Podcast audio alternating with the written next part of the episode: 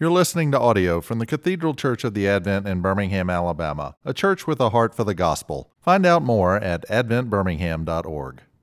Our God and Heavenly Father, we thank you that your arm is never too short to save and that you've given us brothers and sisters uh, in our lives. And Lord, this morning we do pray that you would help us to encourage one another on and that we might uh, be able to better articulate and share uh, the message of saving grace in your Son, Jesus in whose name we pray. Amen. Okay.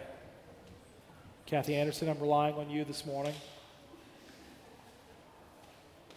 Okay. Who wants to say something? Who wants to ask uh, a question? Dr. Hall. Just one. This actually uh, refers back to one of uh, Matt's session in here where he said, and this is a quick, easy question. It's he said part of the scripture was, "And the Spirit blows where it where it will." Mm-hmm. And would you elaborate on that a little bit? Yeah, this the Spirit uh, blows where it will. I'll repeat the question. Uh, so the question was looking at last week we looked at John chapter three and Nicodemus, and Jesus saying to Nicodemus that the Spirit blows uh, where it or, or, he wills it to blow. So, um, I guess what you're asking, uh, Leland, is how do you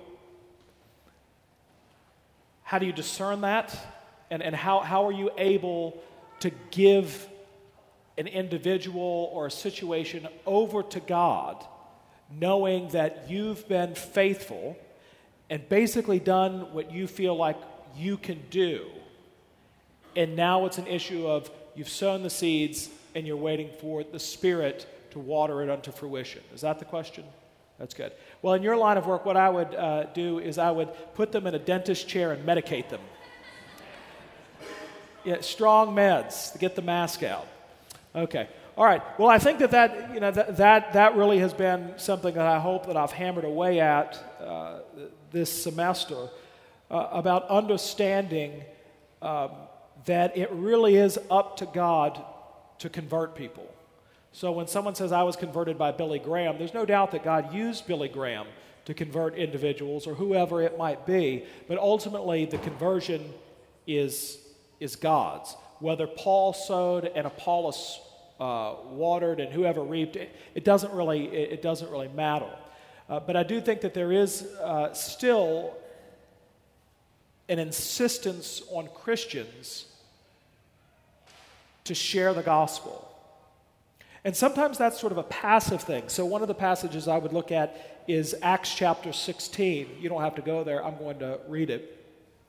Um, about midnight, Paul and Silas were praying and singing hymns to God. They're in the Philippian jail, and the prisoners were listening to them.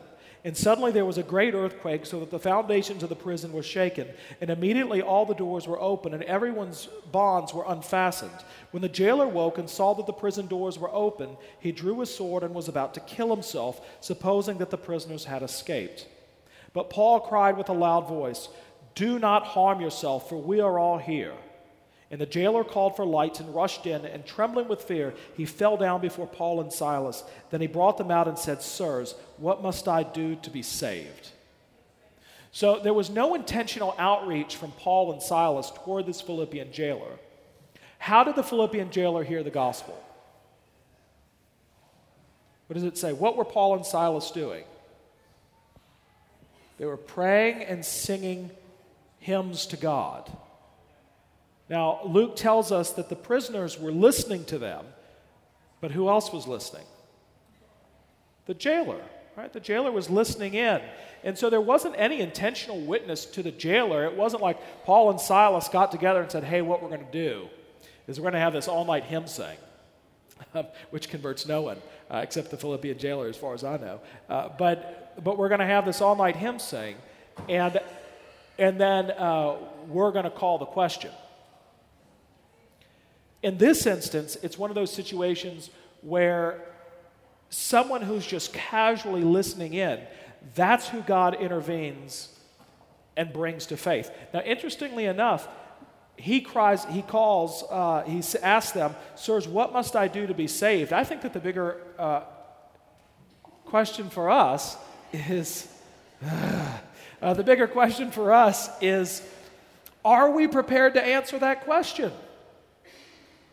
Like, what if, what if you're sitting on an airplane, which is, you know, one of the few places where you're still captive and can't get away, and you're sitting on an airplane and someone says to you, hey, you know, I, I've been reading this book, whatever that book is, More Than a Carpenter by uh, Josh McDowell or, or any sort of Christian book, a Tim Keller book that tries to press home the question.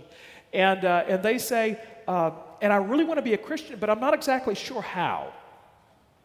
So we're not talking about a difficult case. Uh, we're talking about God sort of teeing it up nicely for you. Uh, but the question is do you, now ha- now, do you know how to hit it down the middle of the fairway? Do you know what to say? And before you think, well, I didn't go to seminary or I don't have all of that, uh, listen to what uh, the answer is. Sirs, what must I do to be saved? And they said, Believe in the Lord Jesus, and you will be saved. I mean, it's not a treatise, is it? Believe in the Lord Jesus, and you will be saved. Now, of course, Paul and Silas end up going home with the Philippian jailer and ministering to the family and baptizing the household and, and ministering to them and probably uh, talking about the gospel. Uh, but how many of us, when we first came to faith, could clearly express the totality of Christianity? Uh, very few of us, probably.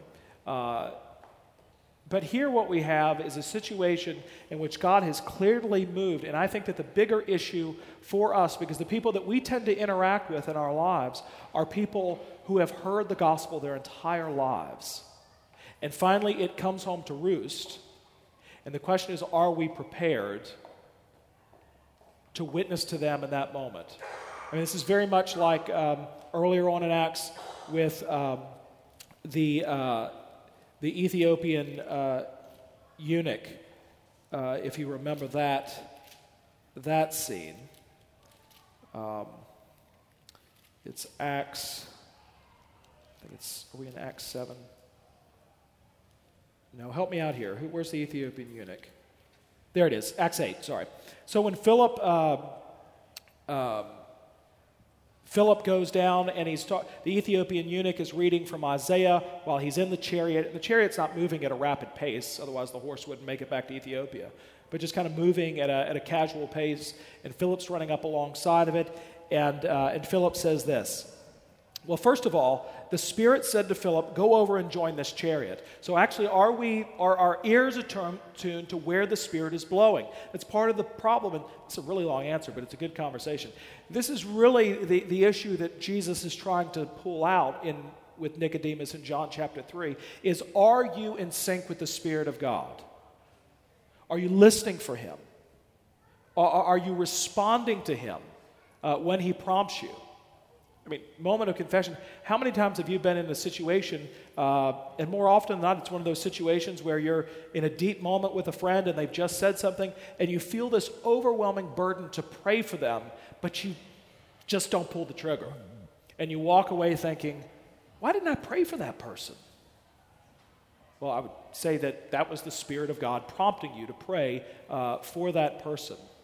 And so, uh, Philip uh, is in tune with what the Lord is doing. He's able to discern where the Spirit is blowing. And I think that that's just the definition of a Christian. Uh, I think that Christians who have the Spirit dwelling within them have the ability to discern the Spirit's voice in their life. It's a given in the New Testament, actually, that the experience of a normal Christian is that God speaks in your life and through your life. If you're ever confused as to whether or not God may be speaking to you, then read your Bible. Right? In the sense that, that if, if it may be something outlandish, uh, square it with God's word. And if it doesn't square with God's word, then it's probably the bad burrito you ate the night before. Right? It's, it's not the Spirit of God. And so, uh, and, and do you ever feel that where you, you've been in a situation where, like, you know what, I need to call, I'm just going to call so and so and you pick up the phone and it really is a divine appointment it's and, and, so there's something supernatural going on in the life of the believer that's prompting people that nicodemus doesn't have because he doesn't have the spirit within him and so if the spirit doesn't dwell within him there's no way he can discern which way he's to go. He's fumbling around in the dark, and he's left to his own resources, which is just fumbling around in the dark. He's not able to advance, he's not able to discern what God is doing, and yet he's a teacher of Israel. So with Philip, the Spirit says, Go over to that chariot. And there's this eunuch who was an official uh, with Candace, the queen of the Ethiopians. He was in charge, he was the, basically in charge of the treasury. And as he was returning, he was reading uh, from Isaiah the prophet, and uh, Philip begins the conversation. Do you understand what you're reading? And the eunuch says, How can I unless someone guides me? And he invites Philip to come up and sit with him.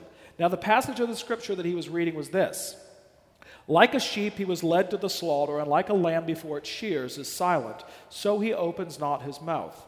In his humiliation, justice was denied him. Who can describe his generation? For his life is taken away from the earth. Now, if you're a Christian, you should be able to unpack this. Who's Isaiah talking about? Who's the sheep led to the slaughter like a lamb before its shears, and who opens not his mouth? Who was it that experienced humiliation, justice being denied? And whose life was taken away from the earth?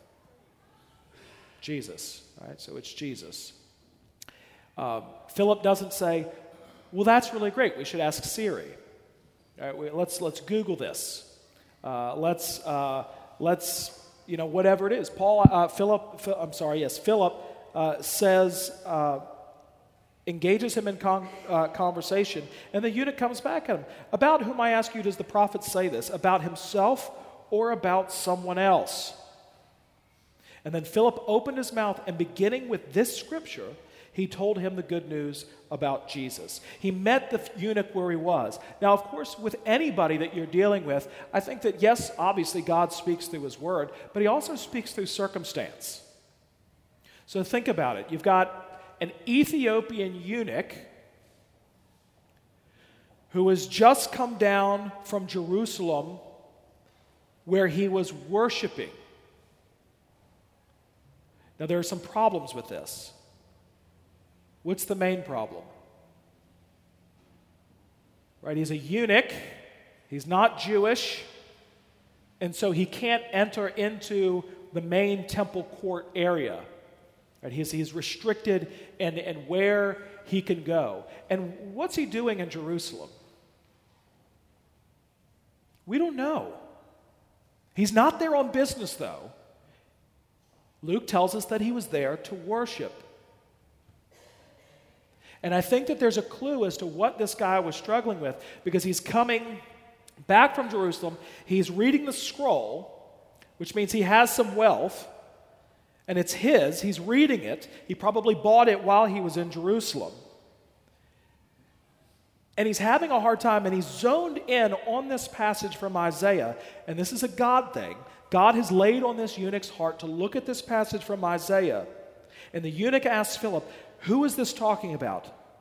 Is the prophet talking about himself or someone else? Eunuch from Ethiopia has gone up to Jerusalem to worship, is restricted in that activity, and on the way back, he's reading from the scriptures and he's distressed. And in his question, reveals where he is spiritually. I went up to Jerusalem for an answer and didn't get one. And so now I'm reading from God's word. And here's this promise that speaks to my heart, but I'm not sure who it's talking about. Please tell me. Is the prophet simply speaking of himself, or is he talking about somebody else? Because that somebody else is who I want to hear about. And so Philip, beginning with this scripture, begins to tell this eunuch about the Lord Jesus. So, in witnessing, you see what God is able to do is not just to give you the right words to speak to the person who God has placed in your life. But this person is not some sort of spirit that's floating out there that you're simply speaking to in that capacity, but you're speaking to the whole person.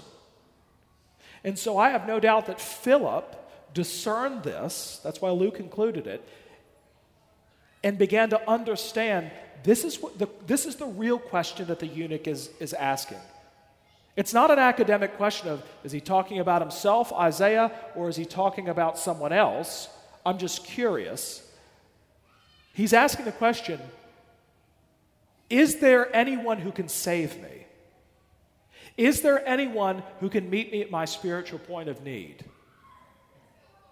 So you see what's happening here? That, that God is speaking through His Word and He's also speaking through the circumstance. And so when we're with somebody, I hope that we spend most of our time listening and praying for what really is going on in the life of the individual. And so I do think that certain evangelistic information like um, uh, the spiritual laws or the Romans Road, I think that those are helpful, uh, but you have to be really careful to not quench the spirit and to actually listen to what the person is saying because you may be trying to answer questions that they're not even asking. But just tr- so trusting the Spirit in that. That's a very long answer to your, your question. Who wants to try that again? Uh, anything else?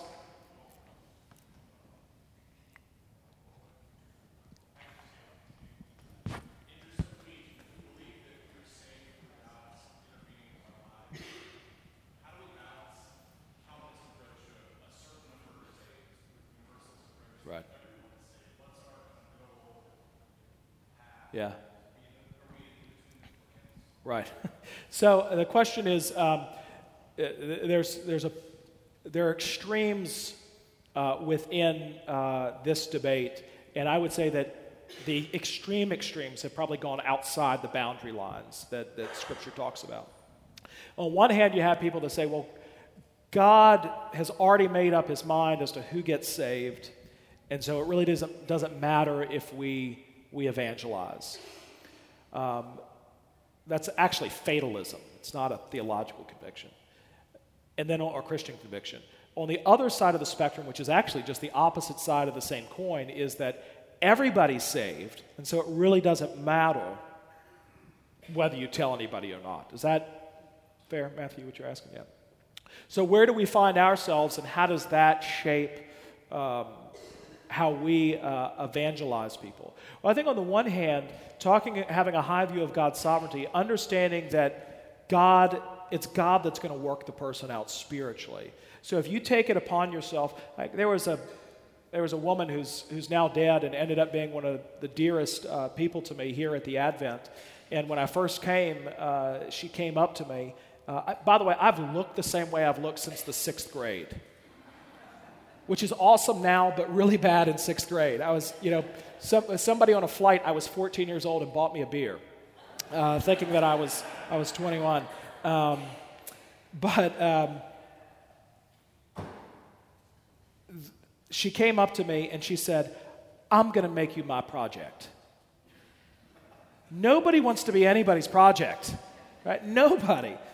And, and I think that sometimes people try to do that with other people spiritually. Like, I'm going, I think it's, it's great to have person to be an object of focus, an object of care, an object of, of evangelism, as long as you don't objectify them. And a lot of times people will, will try to minister to other people in that way simply to make themselves feel better uh, rather than actually caring about the individual. So, with the idea of God's sovereignty being involved, you understand that it's your job just simply to be faithful and to witness to that person. And if you're in relationship with them, um, there are times where I think you probably need to make the hard sell and call the question and say, look, where do you stand with Jesus? I mean, I, I run into clergy all the time who are incapable of asking that question. And, and I kind of laugh about it, and, and they say, Well, I just don't feel comfortable asking the question. I said, They said, I'm afraid of what, how people will, resp- will react. And I said, Well, in your line of work, they ought to expect it right? This is, this is what you do uh, for a living, especially if it's somebody uh, that is, uh, is nearing death, that, that it's, it's your responsibility uh, as a pastor and really as a Christian to be able to call the question. And, and so there are times where you are going to say, look, where do you stand with Jesus? What's your, what's your understanding of him? Are you ready to die? Um, what does your life look like uh, apart from Jesus, and what does your life look like with Jesus? Uh, but understanding that, yes, God is using you to do that work, but ultimately it's Him doing it. But He does use us. This is Paul's comment in 1 Corinthians uh, um, about being, um, or, uh, well, he's writing to the Corinthians. I think it's, it's jars of clay, 2 Corinthians, where he is talking about that we have this treasure within us uh, that is not from God. And when he calls us jars of clay, what he's saying is look, we're all cracked pots. We're all cracked pots. And yet, God uses us to do uh, his, his will. So, I don't think biblically you can say, on one hand, well, everybody's just going to get into heaven. Like, there's just no biblical evidence uh, for that. And uh, although it's something that's worth hoping for, I mean, wouldn't that be really, really wonderful? But what that would actually do is it would deny God setting the world to right. Right? It, it, there is, in the final analysis, there is judgment, which is actually what we want because we want the things that are wrong set to right. We want the things that are broken down uh, made well. And normally, if somebody says, Well, I think that everybody's going to get saved, usually you can uh, turn that on them pretty quickly when you, you know, the, the easiest one is you can say, Well, what about Hitler? Do they get in? What about your ninth grade algebra teacher? Do they get in? Right? Um, um, I'm just speaking from my own personal experience, not your ninth grade algebra teacher. She no battle axe. Anyway, um, but uh, but at the same time, understand God's grace is big enough to even save the vilest of us all. So I, I don't think that it's necessarily seeing it as a balance, but trying to see it biblically. That on the one hand, yes, God is sovereign in saving us, but He also uses us in order to see that people come to salvation. And, and there's no, uh, no way around that, that, that God's sovereignty is upheld in the Bible as well as human responsibility. In fact, the articles of religion are really good about this because there's an article on predestination. And the article says, look, predestination is a biblical doctrine. The Bible teaches it. However, you should never ever preach on it because it will drive people to despair. And so, places that really hammer away at that doctrine um, leave people in the pews asking, Well, am I a Christian? I don't feel like one, I don't look like one. But, and if, and if I'm not a Christian, then, then what's the point of all this? I'll just eat, drink, and be merry, for tomorrow uh, I, I die. And so if, if you are witnessing to someone who's a non believer, uh, I would probably steer clear of the universalist thing, and I would steer clear of the, of the election thing, and really just say, forget that stuff. What do you think? Where do you stand? I want to hear from you personally. I want to hear what your heart is saying uh, in, in this moment uh, because ultimately you're going to be the one that's called, you, the person you're speaking to, is going to be called to account. Um, and, and I find that most people in witnessing, they may talk about that stuff. You know, they might say something like, Well, I just can't believe in a God who would send anybody to hell. And they begin to talk about this God, and it's remarkable how much they look like the person, this God, uh, and how God agrees with everything that they say. Um, but once you start to peel that stuff back, what I find is that that stuff is just window dressing. That there are real, again, it's the Ethiopian eunuch. What's the real issue here? What are you really struggling with? It's not an issue of biblical interpretation per se, it's, it's an intensely personal issue of how can I be saved? And that's where you go. And it's, it's too, so if you've got a friend who just wants to engage in crazy theological conversation. Every time you get around them, they, they say, Well, I want to talk about some sort of theological out there issue. I think it's fine just to talk about casually, uh, but I would try to get down to the heart of the matter and to say, What's really bothering you about this? So I had a guy one time uh, come into my office and say, You know, I can't believe in a God who would perpetuate Canaanite genocide. And, uh, and he and I met a couple times, and by the end of the conversations, we went from Canaanite genocide to my father never said he loved me when I was growing up.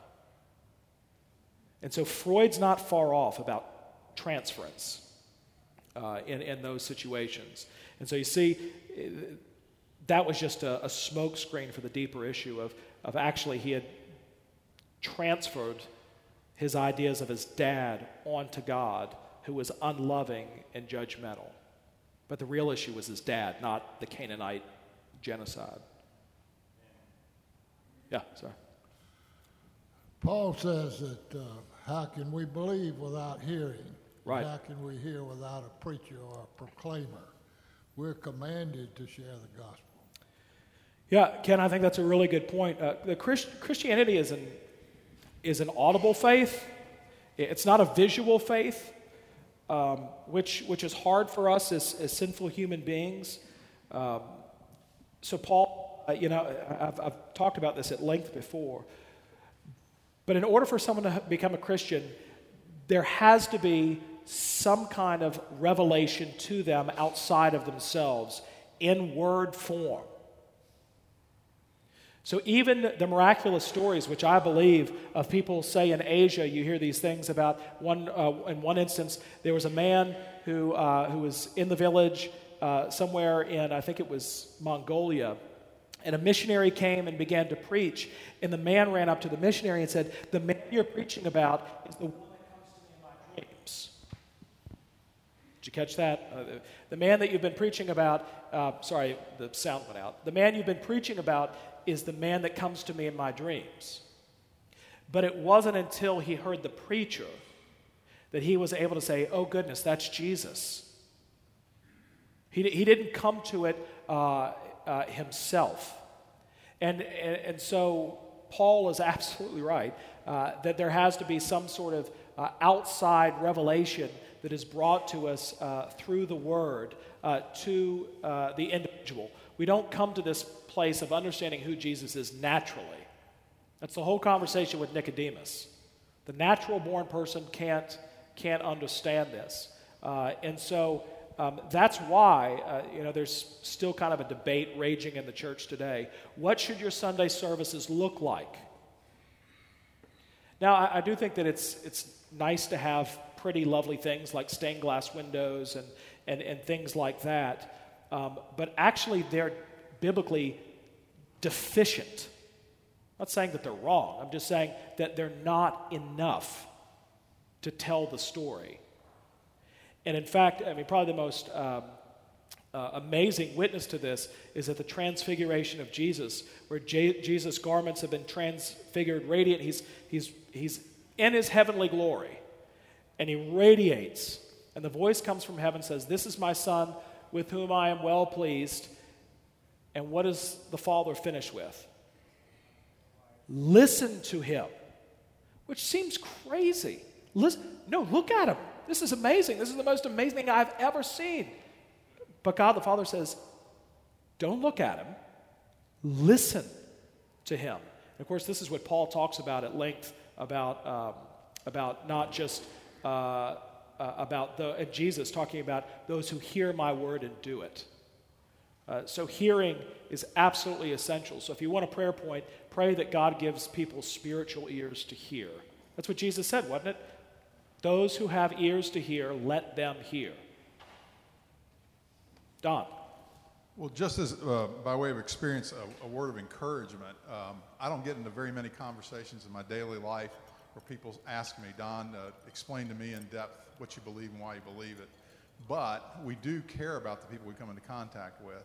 And I heard it said a long time ago, and I found this to be true, that if you're looking for commonality with everybody who's ever drawn breath, uh, across all time and across all uh, cultures, uh, there are three questions that have to be answered.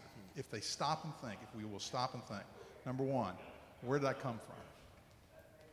Number two, what am I supposed to do with the 73 and a half or 94 and a half years that I have? And number three, what happens to me when I die? Hmm. Everybody cares about that and has thought about that, and each one of us can speak to them within the context of our own understanding of our faith and how that impacts that. And so, you know, this is the way things happen.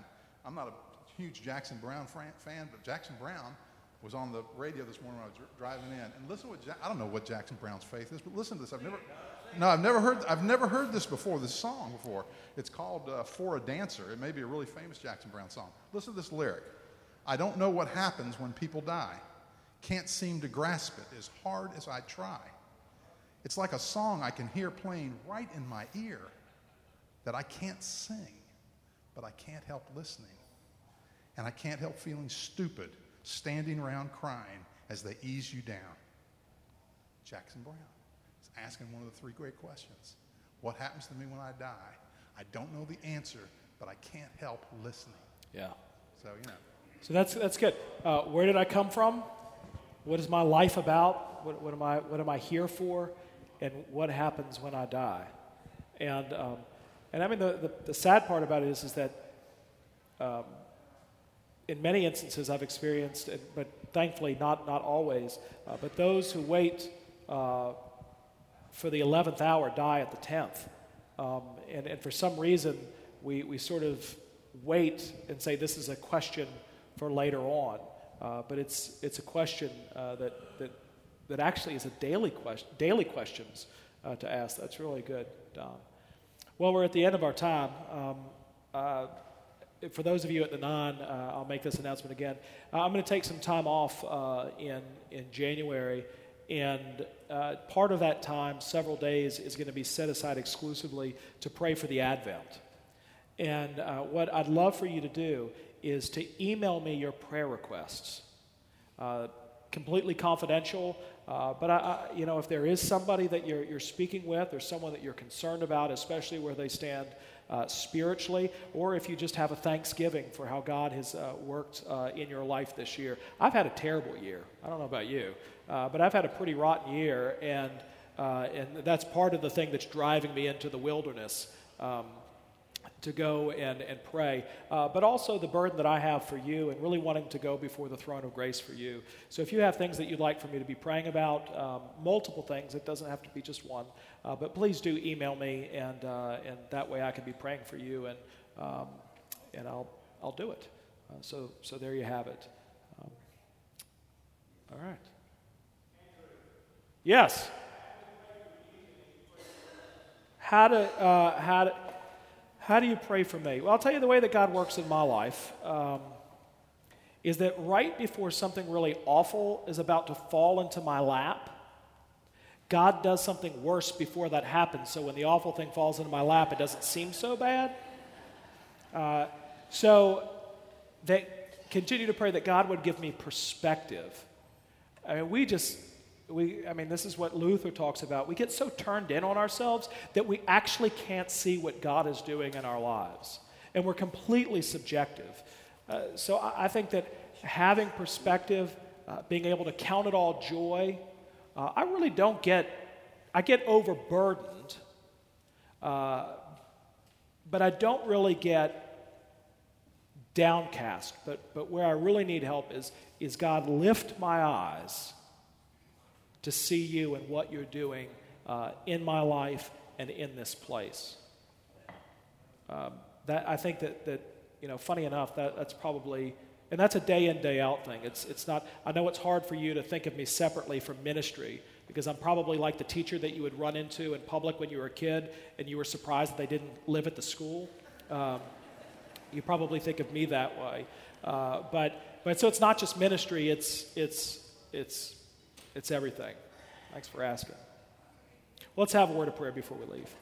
Uh, Lord, as we head uh, into Christmas, just a couple days away, uh, we thank you. Uh, Lord, Christmas can be so hard, and in the hectic uh, chaos uh, that we experience around Christmas, we lose sight of the real reason behind it. And Lord, that we would stake our lives on it, uh, that we would find uh, in the midst of darkness the joy uh, that has come into this world in a manger in Bethlehem.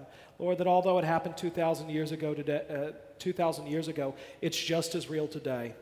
And so let us, uh, like the shepherds, go and see this thing which the Lord has done, and it is wonderful in our eyes. In Jesus' name, amen. You've been listening to audio from the Cathedral Church of the Advent. If you live in Birmingham or find yourself visiting, we hope you will join us at one of our Sunday services. Find out more at adventbirmingham.org.